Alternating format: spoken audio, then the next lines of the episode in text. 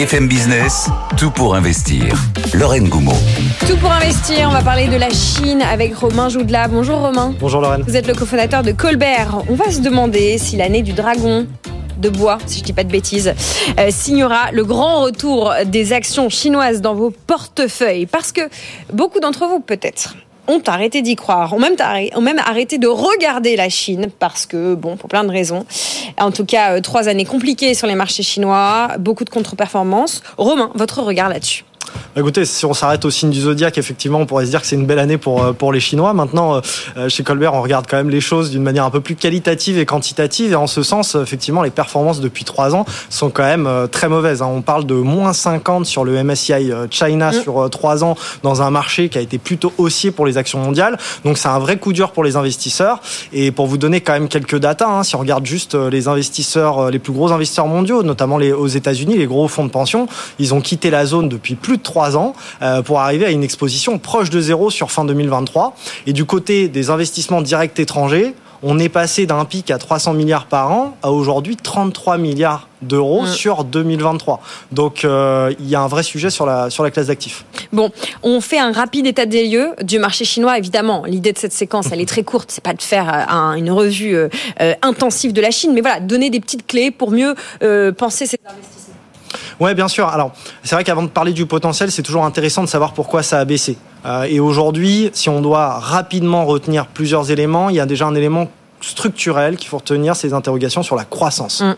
Ces interrogations sur la croissance sont à raison en fait justifiées puisque on a eu une croissance certes en absolu sympathique en 2023, à savoir 5,2%. C'est des chiffres made in China. Hein. Voilà, exactement, chiffres made in China, mais néanmoins avec une ampleur intéressante, mais avec une tendance qui est plutôt baissière liée aux défis démographiques. Mm. On attend entre 4,5 et 5 en 2024 et probablement en dessous de 4% euh, par la suite. Donc ça, c'est le sujet majeur. Cette croissance, en plus, elle a été euh, basé sur un moteur historique qui euh, euh, sont les exportations. Hein. On parlait de la Chine, usine du monde. Bah, ces exportations, depuis 2018 et les nouveaux droits de douane qui sont arrivés, ça a été beaucoup plus compliqué. Elles sont même en territoire négatif à fin 2023.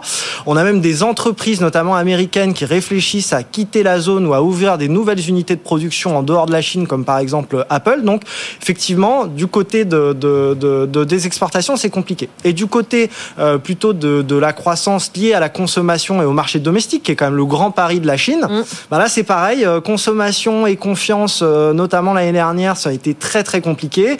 Même si la Banque centrale a voulu augmenter la masse monétaire via la baisse des taux de réserve pour faciliter l'octroi de crédit, bah, les ménages en face, ils n'ont pas confiance. Ils ont perdu beaucoup d'argent en immobilier, en actions chinoises, et on verra qu'ils n'ont pas beaucoup d'autres solutions. Donc il y a des taux d'épargne qui ont dépassé les 40% quand même. Hein. 40% de taux d'épargne. Ça fait pas lire nos quoi 17% en France On est autour de 17. Bon, 2024, euh, peut-être l'année de la reprise en main. Le gouvernement chinois sort des plans presque tous les quatre matins. Pardon de résumer ça un peu rapidement. Mm. Mais voilà, on a l'impression qu'il se passe quelque chose. Des mesures de soutien à grande échelle, pas vues depuis longtemps, sont-elles sur la table?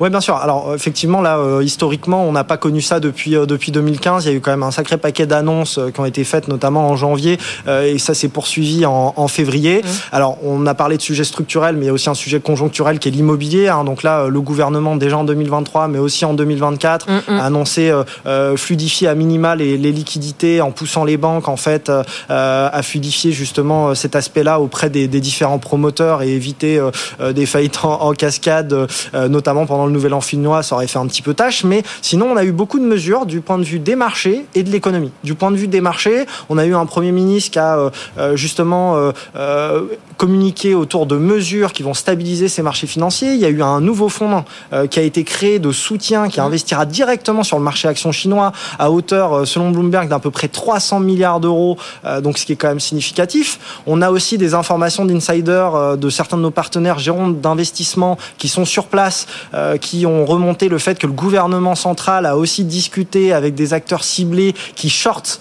euh, le, qui shortent net le marché chinois pour qu'ils stoppent un petit peu leurs activités. Donc, du point de vue des marchés, il se passe quelque chose.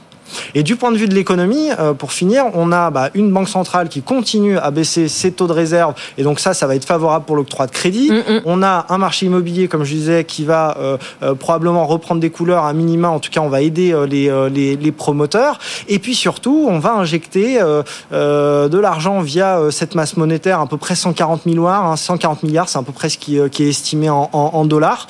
et puis pour finir, on a des provinces, notamment les principales provinces chinoises, qui d'une, de, viser une croissance supérieure à 5% sur 2024. Donc par rapport aux 4,5-5 dont on parlait tout à l'heure, c'est, quand même plutôt des bons signes. Oui, et la croissance, elle est évidemment portée par certaines régions, notamment côtières, autour de Shanghai ou en face d'Hong Kong. Évidemment, ça, euh, il faut regarder le pays aussi au niveau régional et pas forcément au niveau euh, national pour prendre la mesure euh, des, des, différences qu'il peut y avoir. Euh, on se pose la question de pourquoi revenir ou venir sur les actions chinoises. Euh, c'est l'objet de cette séquence. Nous avons parlé il y a euh, quelques jours du Nouvel An chinois, qui est une période importante pour le marché intérieur chinois. Les chiffres de consommation, beaucoup de voyages, beaucoup de réservations d'hôtels, euh, beaucoup de consommation alimentaire ont euh, donné un petit peu, comment dire, d'espoir sur une reprise euh, de la consommation intérieure. Qu'est-ce que on surveille d'autres comme indicateurs qui sont en train peut-être de passer au vert ou un orange, on va dire, du rouge au orange, qui pourrait justifier qu'on s'intéresse de nouveau à la Chine en tant qu'investisseur particulier? Oui, bien sûr, bah, vous avez raison, hein, nouvel an chinois, enfin, je crois que les chiffres hein, qui sont sortis sont supérieurs même à ce qu'on a connu euh, euh avant Covid. Hein, donc, euh, effectivement, donc les chiffres sont, sont très élevés et c'est satisfaisant, d'autant plus qu'on parlait du relais de la, la, croissance chinoise qui va être basée sur son marché intérieur. Mm, mm. Donc là, il y a deux défis en fait. Hein. Il y a d'une part le défi de l'immobilier, on en parlait. Euh, le, le, gouvernement est, euh, est quand même dans, en, entre le marteau et l'enclume puisqu'il doit favoriser en fait l'accès au logement auprès des classes moyennes pour justement bah, favoriser son émergence, sans créer de bulles et, et, la retenir. Donc ça, ça va être le sujet qu'il va falloir suivre au fur et à mesure. On voit quand même des constructions euh, euh achevées de logements qui, euh, qui s'améliorent. On voit une décélération des prix de l'immobilier aussi euh, qui s'améliore. Donc ça, c'est plutôt positif. Et du côté aussi de la consommation, on l'a vu, elle s'est reprise avec ce nouvel an chinois. Les crédits à la consommation sont repartis aussi en janvier. Mmh. Et ça, c'est très favorable. et on espère que ça va continuer. Parce que tactiquement, on parlera du structurel après, mais tactiquement, il y a un élément qui pourrait justement euh, faire reprendre des couleurs au marché chinois, c'est justement euh, la confiance, puisque les ménages pourront justement réinvestir via euh, notamment le crédit, mais aussi directement sur les marchés, parce qu'aujourd'hui, les Chinois peuvent investir, on le disait, dans l'immobilier, des actions, les obligations chinoises et l'or. Bah, il est clair que si on regarde l'immobilier, c'est un peu compliqué, et entre les actions et les obligations, la prime de risque est plutôt en faveur des actions. Mm -hmm. Donc ça, ça pourrait être assez intéressant. Un petit mot des valos. Un petit mot des valos. Alors, structurellement, le marché chinois a quand même euh, beaucoup bougé. On a aujourd'hui des valorisations qui sont à la casse. Hein. On est à 10 fois les résultats sur le MSCI China, ce qui est deux fois moins élevé que le marché américain. Et puis surtout, ce qu'il faut avoir en tête, c'est qu'on le compare à une valorisation d'il y a 15 ans, qui était basée sur une Chine qui favorisait la production et les exportations, alors qu'aujourd'hui, la Chine est un leader technologique. Mmh, mmh, euh, la Chine, aujourd'hui, euh, c'est le leader notamment sur euh, le, tout ce qui est climate tech, donc technologie du climat sur la 5G. Euh, je prends par exemple l'exemple de Huawei, qui, a, qui est l'entreprise au niveau mondial qui a déposé le plus de brevets ces dernières années. Mm -hmm. euh, si on regarde d'ailleurs du point de vue même global, la Chine est l'acteur qui dépose le plus de brevets dans l'innovation euh, donc sur ces dernières années, même par rapport aux États-Unis et au Japon. Et on a des dépenses en recherche et développement qui sont en très forte accélération et même au-delà en termes de croissance des États-Unis et du Japon également. Donc on a un territoire fertile structuré euh, sur l'aspect d'innovation et qui veut être vraiment au devant euh, de la scène sur cet aspect-là. Voilà, d'ailleurs, on parle beaucoup d'IA. La Chine a sa propre vision et son propre euh, comment dire, écosystème d'acteurs IA. Nvidia, la semaine dernière, communiqué sur ce qui est l'entreprise qui pensait être leur plus gros concurrent et Nvidia a montré du doigt Huawei en disant c'est Huawei qui est potentiellement le plus gros concurrent de Nvidia. Alors évidemment, Huawei, c'est un acteur sur plusieurs pans de l'économie et euh, de l'intelligence artificielle, entre autres.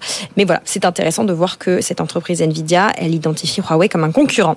Bon, on parle d'investissement dans cette séquence. On essaye d'outiller ceux et celles qui nous écoutent. Comment on investit sur la Chine si on est positivement euh, convaincu parce que vous venez de nous décrire, cher Romain Oui, bien sûr. Alors, il est vrai que dresser un constat est, un peu compliqué. En fait, les valorisations sont tellement basses aujourd'hui euh, que même si on, on, dresse un tableau aujourd'hui qui est plutôt orange que vert, mm. ça peut euh, faire bondir le marché chinois d'une manière assez significative, surtout si les mesures de soutien continuent. Hein.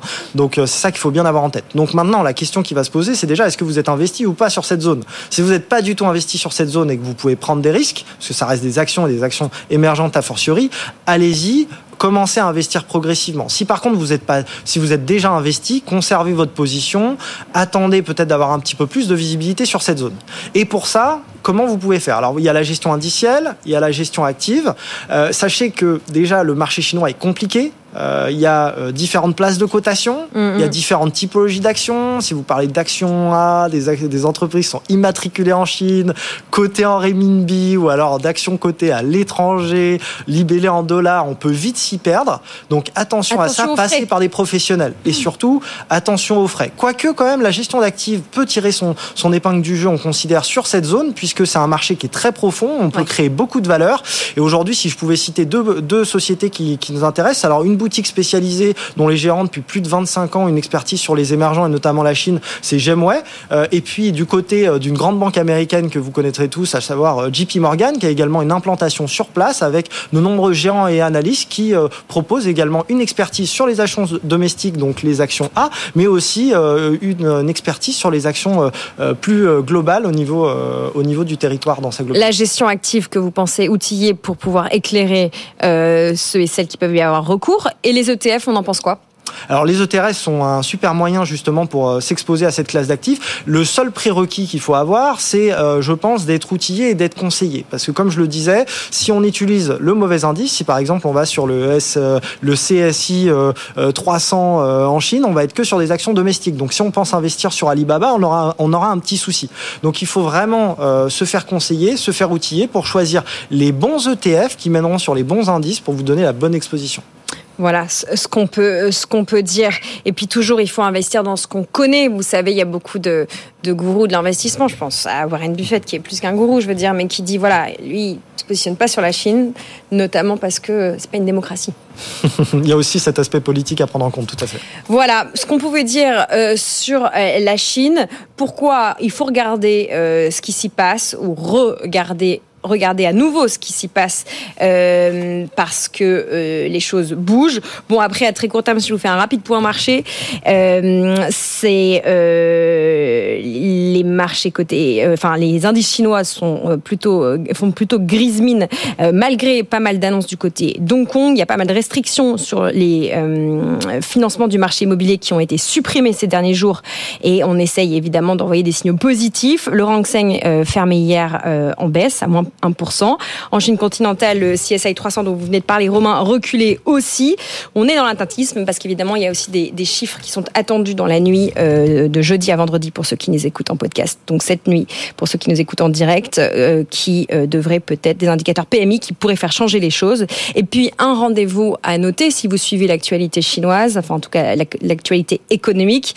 L'Assemblée nationale chinoise va se réunir le 5 mars, la semaine prochaine, pour eh bien examiner encore des plans, encore des plans, parce que le gouvernement chinois adore mettre des plans sur la table, notamment des plans qui vont concerner le développement économique au sens large. Voilà. Donc le 5 mars, voilà côté macro ce qu'il faut surveiller si vous vous intéressez euh, à la Chine et à son marché. Merci beaucoup Romain Joudla, cofondateur de Colbert, avec nous, avec vous, chers investisseurs, investisseuses.